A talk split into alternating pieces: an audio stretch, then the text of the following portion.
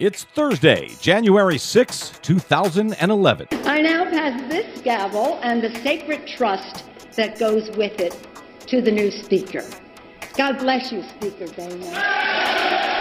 The new Masters of the House. We are teamed in getting rid of this ban on incandescent light bulbs. Except there is no ban on incandescent light bulbs, Fox News. Just three words sum up the BP oil spill failure of management. Plus, is it the aflocalypse? The birds, the bees, and the fish. All of that and more straight ahead. I'm Brad Friedman of BradBlog.com. And I'm Desi Doyen. Stand by for six minutes of independent green news, politics, analysis, and snarky comment. George, the idea that carbon dioxide uh, is, is a carcinogen that is harmful to our environment is, is almost comical. Every time we exhale, we exhale carbon dioxide. Uh, every cow in the world, uh, you know, when they do what they do, you've got more carbon dioxide. Ladies and gentlemen, your new Republican Speaker of the House. This is your Green News Report.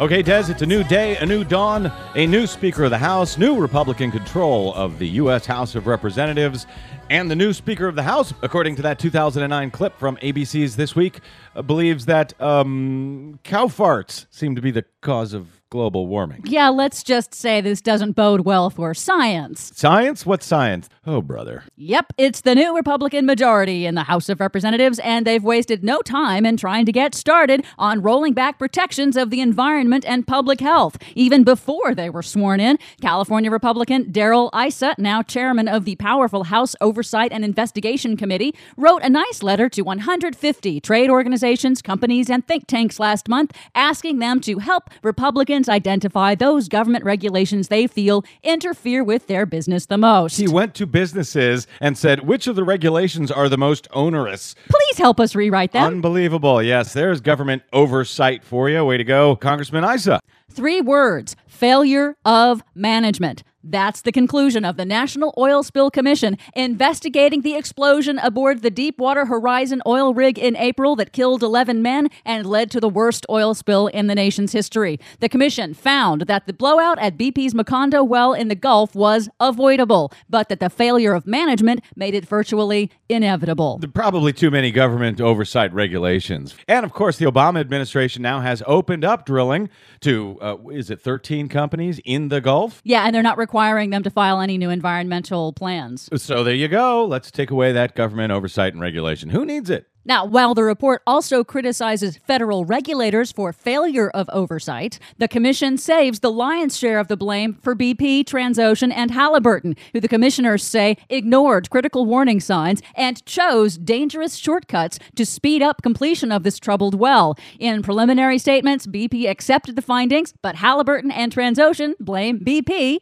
and federal regulators. There you go. I knew it was the federal regulators' fault somehow. Moreover, the commission says these problems are systemic across the entire offshore drilling industry and recommend new regulations and standards. Issa is not going to like it. Now, we already know that studies show the more you watch Fox News, the more wrong things you believe to be true. Now, the Fox News Brain Trust is fighting the ban on incandescent light bulbs. It's a minor issue, but man, this really creates outrage across the country. Only problem is, there is no incandescent light bulb ban. Legislation signed by George W. Bush tightened standards for light bulbs but didn't ban them. The new standard for energy efficiency phases out inefficient light bulbs because the old incandescent light bulbs waste 90% of the energy to generate light, which, for the first time in 100 years, has now led to incandescent light bulb manufacturers finally innovating. So, yes, you can still buy incandescent light bulbs. They're just not going to waste you quite as much money, and they'll last you about 10 years longer longer. Yeah, but Fox News said I should be outraged, so I'm outraged. Finally, okay, now it's officially weird. More reports of birds and fish dropping dead around the world. First, it was the thousands of dead blackbirds and fish in Arkansas.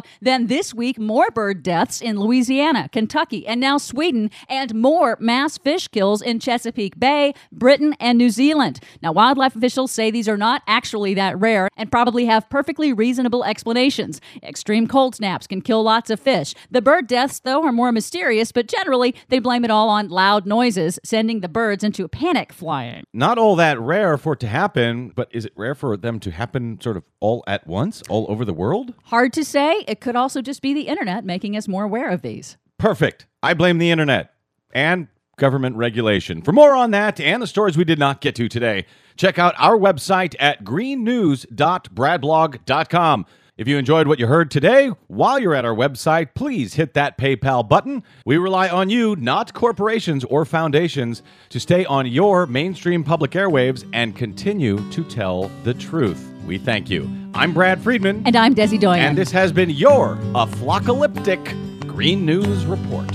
Blackbird